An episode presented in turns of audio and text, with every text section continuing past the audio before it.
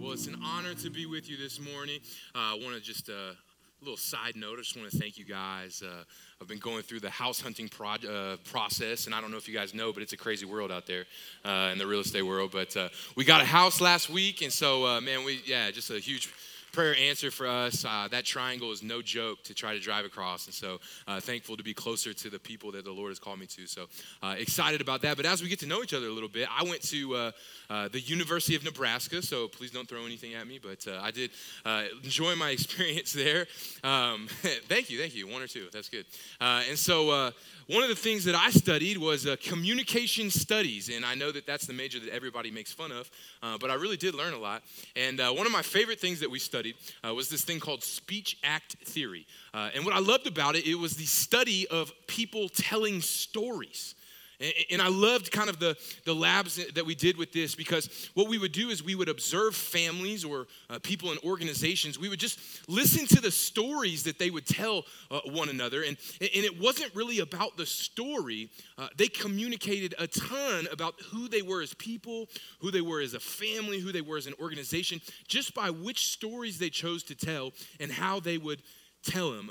For instance, for me and my family, when we get together at holidays, you guys know what I'm talking about. When you get together at holidays or celebrations, you've got the same six stories that people just rehearse over and over and over again, right?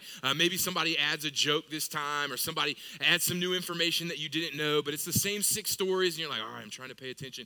But you learn a ton. In my family, when my family's from a little small town in Maysville, Kentucky, home of George and Rosemary Clooney. So shout out to them. But we're from Maysville, Kentucky. And every time we get together, my grandparents, my parents tell this story of what they would do for Christmas way back in the day. We'd have a country ham. I don't really like country ham. Don't tell my family. But I've hid it for a long time. But we would have this country ham, and they rehearsed this story of when they were kids, when my grandfather was working, they would save money all year. They would put these coins in a jar, and they would save up, and they would take it to a butcher during Christmas, and they would be able to afford this country ham, and they would celebrate with one another.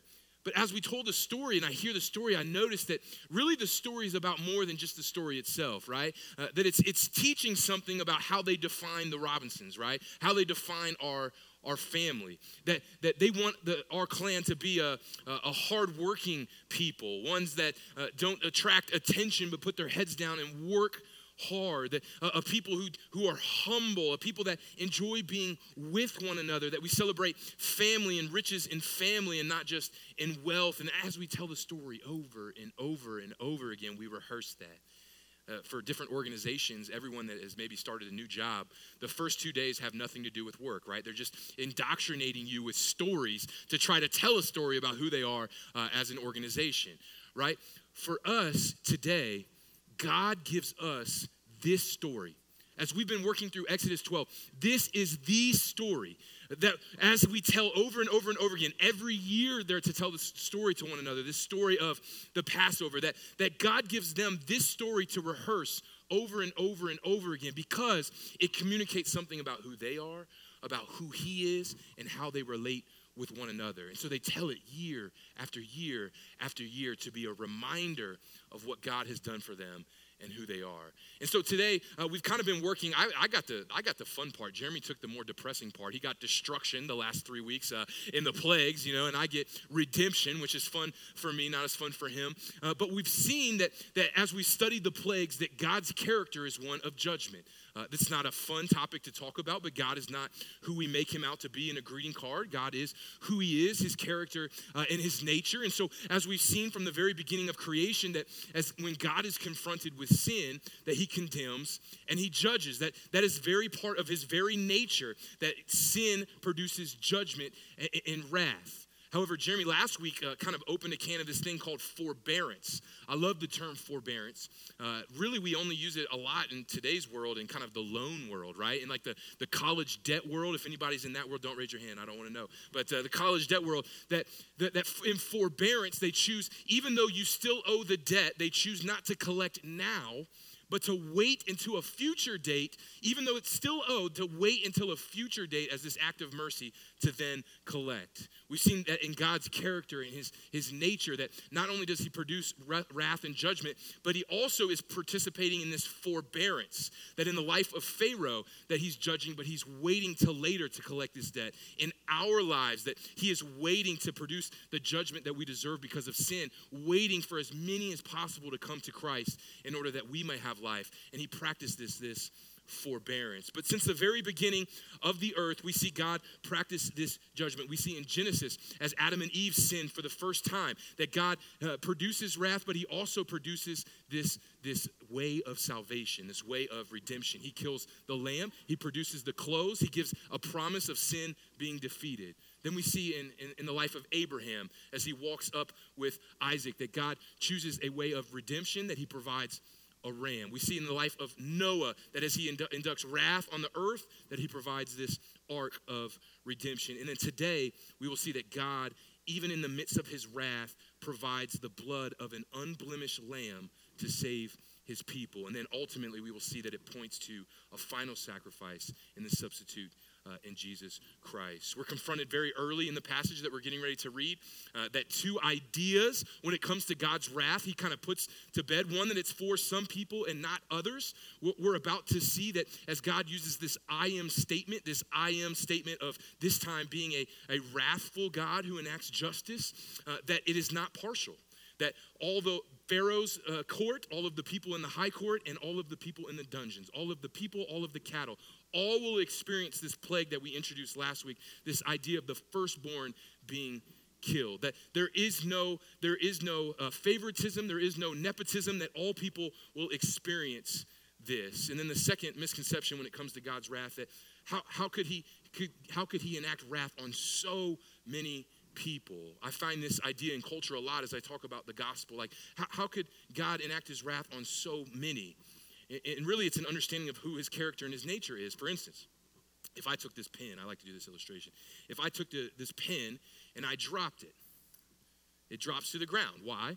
Because of the laws of gravity, right? And so if I drop this pen again, it's going to do the same thing, right? And I could drop this pen 400 million times over and over and over again. Because of the laws of physics, because of its nature, the pen will fall every single time. In the same way, when it comes to God's character, he's not a CEO sitting back choosing when to dispense love and when to dispense grace. That's not who God is. But in his very character and nature, every single time he is confronted with sin, he judges and condemns. And every single time, because of the same nature that is one, he produces a way of redemption, a way where his wrath can be poured out on a substitute. And so we're going to see that today as we read Exodus 12. If you're in your Bibles, we're going to be in Exodus 12. We're going to read the first 13 verses. This is what I want you to see in the text today.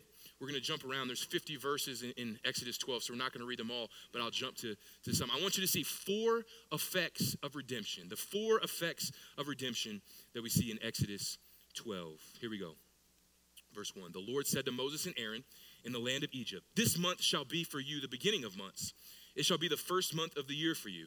Tell all the congregation of Israel that on the 10th day of this month, every man shall take a lamb according to his father's house, a lamb for a household.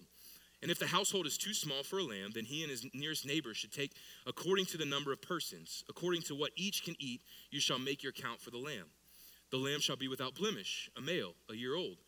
You may take it from the sheep or from the goats, and you shall keep it until the 14th day of the month, when the whole assembly of the congregation of Israel shall kill their lambs at twilight. Then they shall take some of the blood and put it on the two doorposts and the lintel of the houses in which they eat it. They shall eat the flesh that night, roasted on the fire, with unleavened bread and bitter herbs they shall eat. Do not eat any of it raw or boiled in water, but roasted, its head with its legs and its inner parts.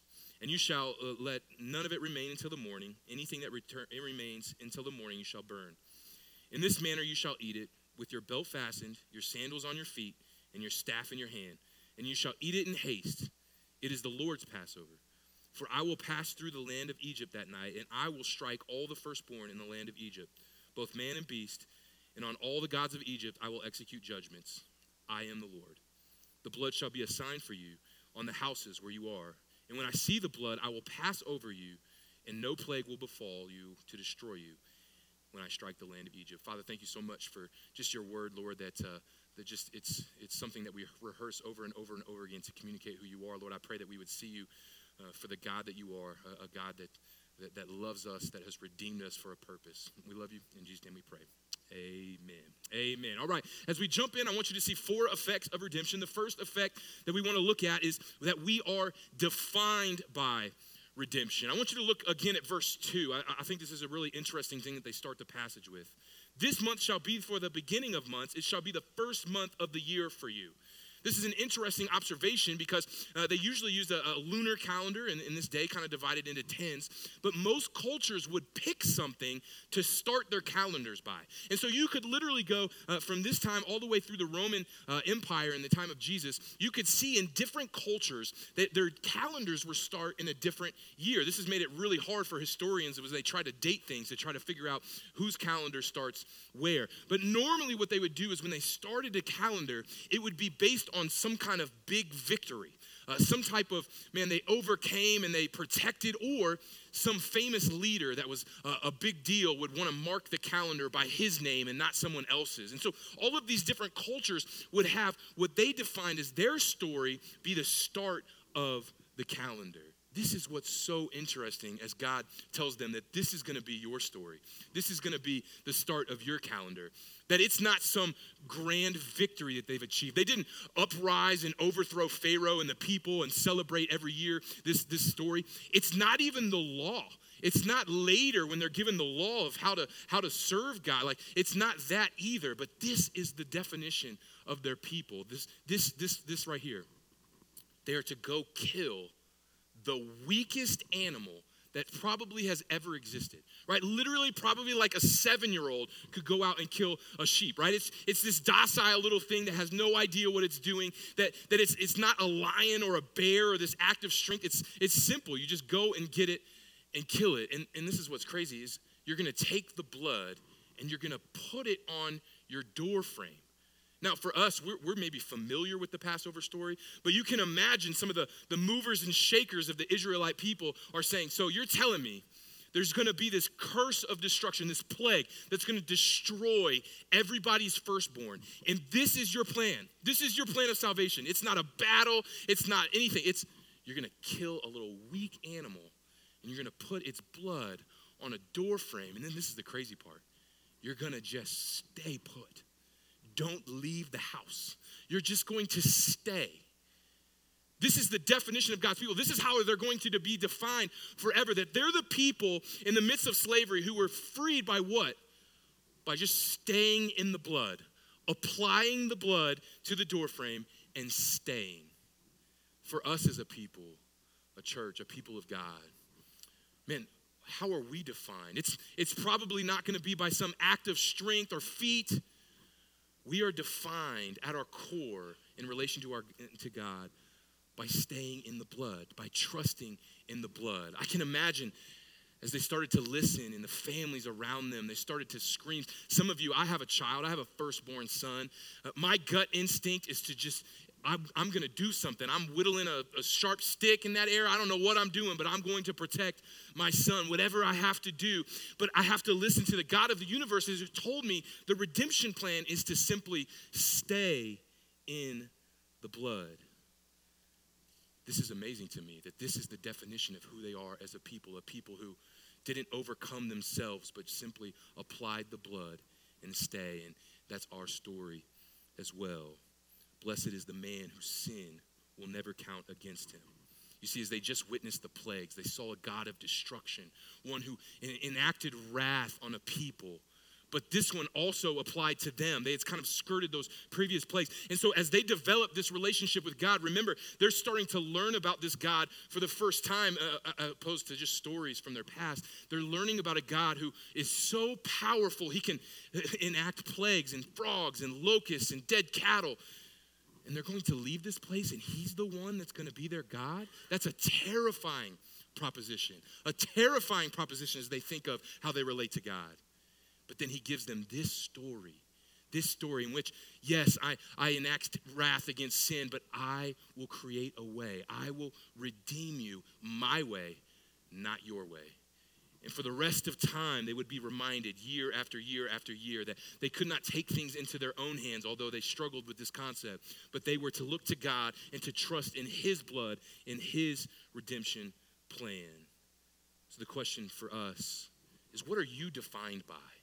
It's so easy for us as we live life to say, yes, I'm in Christ. I have this story I can tell you on a Sunday in the hallway. And then the rest of my life is defined by me trying to make it work and me trying to make everything click into place. For us as believers, as we work, we trust that the blood is sufficient for our sin. You know, just like the Israelites, you must apply the blood of the Lamb and stay under its protection. So the first thing that we see is you have to be defined by redemption. It has to be your story. It must be the definition of who you are in Christ. The second thing we see is that we're united by redemption. In fact, in this text, we see a word in Hebrew appear for the first time. It's this word, I don't know if you caught it, but it's this word translated into English, congregation. Congregation. And so we see it a few different times. We see it in verse 6. We see the whole assembly of the congregation of Israel. So that word is new. Then we see it again in verse 19, that same word, congregation.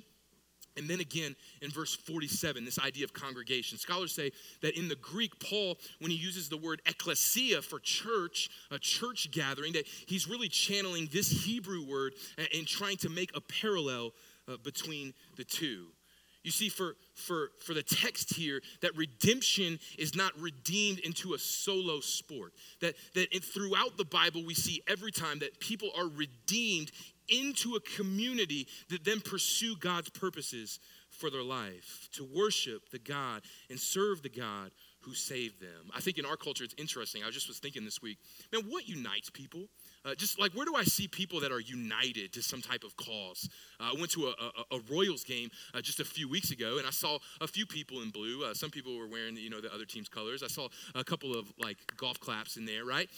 And I remember that just a few years ago, I would go into that building and just a raucous roar of people united by cheering on this group of guys playing a game. You saw them united, but you see that they're united only for a brief time, only in a certain set of circumstances. That is, we've gotten worse and worse and worse and worse, that people break apart in their passion and excitement for the Royals. In student ministry, I see groups of kids a lot of times trying to form around interests. You like basketball, let's be in a group together. We're united, right? You like music, let's be in a group together. We're united. And then you see over the course of life, you see relational difficulty. You see them break apart. You see life happens. They become ununited. But for the people of God who are redeemed in this radical way, this is to be the very thing that unites them together. This is to be the glue that keeps them all together. That as they look side to side, there's not one better than the other. There's not one who's offended that isn't worth redemption. That they've all been in the same state of slavery, and they've all been brought out of it, all from darkness, all into light. And they look at one another knowing this is all of our stories. That by ourselves we were slaves, but in Christ we have life, or in the blood we have life. And it's the same story for us. As you look side to side in the row, it's filled with people whose stories are they were in darkness. They were a slave to sin. The only way they knew how to live life was for themselves and trying to do it themselves. But one day God revealed that the plan was actually in the blood in his son Jesus. And through him, they have new life. They're forgiven of their sins. And now they have purpose. I'm convicted because for me, I think I could probably talk to someone about Chiefs football or the University of Nebraska for 3 or 4 hours. I could walk up to someone on the street and just start talking because they're wearing a t-shirt or a hat. But for me, the people that I'm the most united with, not by genetic blood, but by Christ's blood, man, am I able to engage their stories in the same way? Am I able to engage, hey, tell me about, man, your story in Christ? And as I do that, I'm reminded over and over and over again about who God is and how he redeems and how he saves. Fellowship Olathe, we have to be a people who are united by the blood of Christ, united by the fact that we are redeemed by the blood of Christ. As you see the Old Testament people have dissensions, you see them squibble and squabble and go different directions. God often reminds them, I am the Lord who redeemed you, who saved you out of Egypt. The same way for us as we disagree on X, Y, Z. Man, we have to be a people who go back to the basics of we are redeemed by the blood of Christ and therefore are united in one. In 1 Peter 2, we see the same concept Peter uses. He said, once you were a people, and once you were not a people, but now you are God's people. Why? Because once you had not received mercy, and now you have received mercy. Redemption governs everything they do. It makes them a people. And so the challenge is simply for us as a body. Now, what can you do to pursue unitedness with our group this week? Maybe it's sharing a story. Maybe it's asking someone their redemption story. Maybe it's inviting over and catching up. But can we be a people that passionately pursue being united because we've been redeemed by the Lamb? So first, we see we're defined by redemption. Second, we see we're united by redemption. Third, we see that we're purposed by redemption. The people of God, they aren't just saved from slavery, but they're saved into something. I love this phrase by Pharaoh. He doesn't know it, but he's fulfilling an Old Testament prophecy when he says it. Look at with me really quickly in verse 32. I love this. This is his breaking point. He says, well, start in verse 31. Then he summoned Moses and Aaron by night and said, "Up, go out from amongst my people, both you and the people of Israel. Go and serve the Lord as you have said. Take your flocks and your herds as you have said and be gone, and bless me also." This is fascinating because Pharaoh finally, over the weeks and weeks and weeks we've been studying, he has this breaking point where he gets the lesson. He finally realizes, I actually serve that God. And he's, for the entire time, has viewed himself as a God. But for the first time, he understands Genesis 12, and that says this to Abraham: "I will make a great nation of you, and I will bless you and make your name great, Abraham, so that you will be a blessing. I will bless those who bless you, and I will dishonor those who curse you. In all of the families of the earth, you shall be blessed." That Abraham existed to bless the nations as God blessed him. And Pharaoh finally gets it, that his relationship to the people of God is going to be the very thing that he serves, whether he wants to or not. We see the people of Egypt on their way out, not even realizing what they're doing. They're just throwing their stuff because they don't want to be punished anymore. They're just throwing their gold and silver at the people of God, that even them who persecuted them for years don't even know it. They're serving the purposes of God. And as we live in a culture that often is antagonistic, is often frustrating, it's so important to note that even the people who are antagonizing the people of God, they don't even realize it, but they're also serving his purposes. For us as a people, we're redeemed from slavery. We're supposed to see a picture of sin. And we see that they're even dressed as they eat because they're ready to run from this state of slavery. And we see ourselves in that as we are redeemed, we're redeemed into a purpose to run from our sin, run away from it, and serve the God of the Bible. In fact, the phrase 56 times in Scripture is used, "I led you out of Egypt." He says it over and over and over again. This is the story they are to rehearse because they are purposed not to live in slavery and serve Pharaoh, but to live for God's purposes. For us, we must do the same. We must throw off the sin that so easily entangles and don't run back to our sin because we were set free in order to serve a greater purpose of the God of the universe. Let us run with perseverance as Hebrews 10 marks out. And so the question for us today in point 3 is, how are you doing on your true purpose? I feel like it's so easily to get entangled into to work and career and family. How are you doing at using those things to serve God's purposes? How are you letting him use your redemption to guide you in those conversations? And then lastly, we see point number 4, the Passover story that we rehearse over and over and over again. We're prepared for full redemption, prepared for complete redemption. Now, back in the 90s, I watched a movie called Karate Kid. I don't know, you probably never heard of it, right? I'm just kidding. And so a big movie. And I love this movie because it kind of has this big setup involved in it, right? That kind of the humor of the movie is Daniel wants to be a karate fighter, right? He wants this redemption as a karate fighter against this bully. And Mr. Miyagi's going to teach him how to fight. But to teach him how to fight, what does he do? He has him like wax his car and like wax things, right? So he's doing the wax on and wax off, and he's got like dripping water, and he's kind of putting his hand in and out. And Daniel is like, what does this has nothing to do with fighting? Like, what is going on? And then he has this moment, this climactic moment in the movie where he's fighting and he realizes that all of the preparation, all of the techniques that Mr. Miyagi was using, that in the battle, he's like, oh, this is how I block and this is how I punch. Everything that you were teaching me actually prepared me for this exact moment. As the people of God, as they rehearsed this Passover story, they didn't know it. They thought they were just being reminded of the past. But what God was doing was actually preparing them for the real thing, preparing them for the full, complete redemption found in Christ. When Jesus appears, they should have recognized him. They should have recognized who he was, the Passover lamb.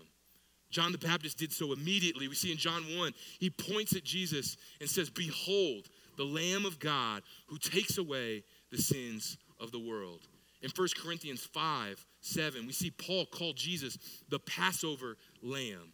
To make the imagery even more obvious, Jesus comes to Jerusalem, listen to this, for Palm Sunday to live with his people just as the Passover lamb would have lived for 4 days with the family it was killed for. Jesus conducts the Last Supper with his disciples with the elements of the Passover meal, unleavened bread and wine, which he says represents his blood and body given to them. But there was no lamb to eat because he was the lamb. He's arrested and tried for imperfections, but he's found spotless and blameless without sin, just like the Passover lamb. He is killed at the same time the temple is sacrificing Passover lambs just in the distance for the people. We see in John 19, his bones were not broken on the cross, just as the Passover lambs in Exodus were instructed to remain intact. The parallels that God orchestrates throughout the course of human history scream, Jesus is the Passover lamb. This is what you put your faith and trust in and nothing else. However, Jesus is a little different because he is sufficient for a sacrifice for all time, one that doesn't need to take place over and over and over again. We find in 1 Peter 3, 18, him pick up on this theme. He says this, "For Christ also suffered for sins once, for all time, the just for the unjust, so that he might bring us to God, having been put to death in the flesh, but made alive in the spirit." Fellowship of Olathe today, the application is simply this: put your faith and trust in Christ's blood for redemption. The way of the people of Exodus put their faith in the blood on the doorframe. Stay in the blood of Christ, the way that the people in Exodus must stay in their house covered by the blood. And behold, the Lamb of God who takes away the sins of the world. As Brian comes to play in closing, just a simple question. Will you put your faith and trust in Christ for redemption? Or if you've done that, will you behold the Lamb of God? Will you be reminded of your purpose? Will you be reminded that we are united because of this redemption? Will you be reminded that we are defined by this redemption? And you will be reminded that Jesus is the fulfillment of all of these things. And so really in time of conclusion, I'm going to be up front here and I really want you to do business with God. You have a few moments.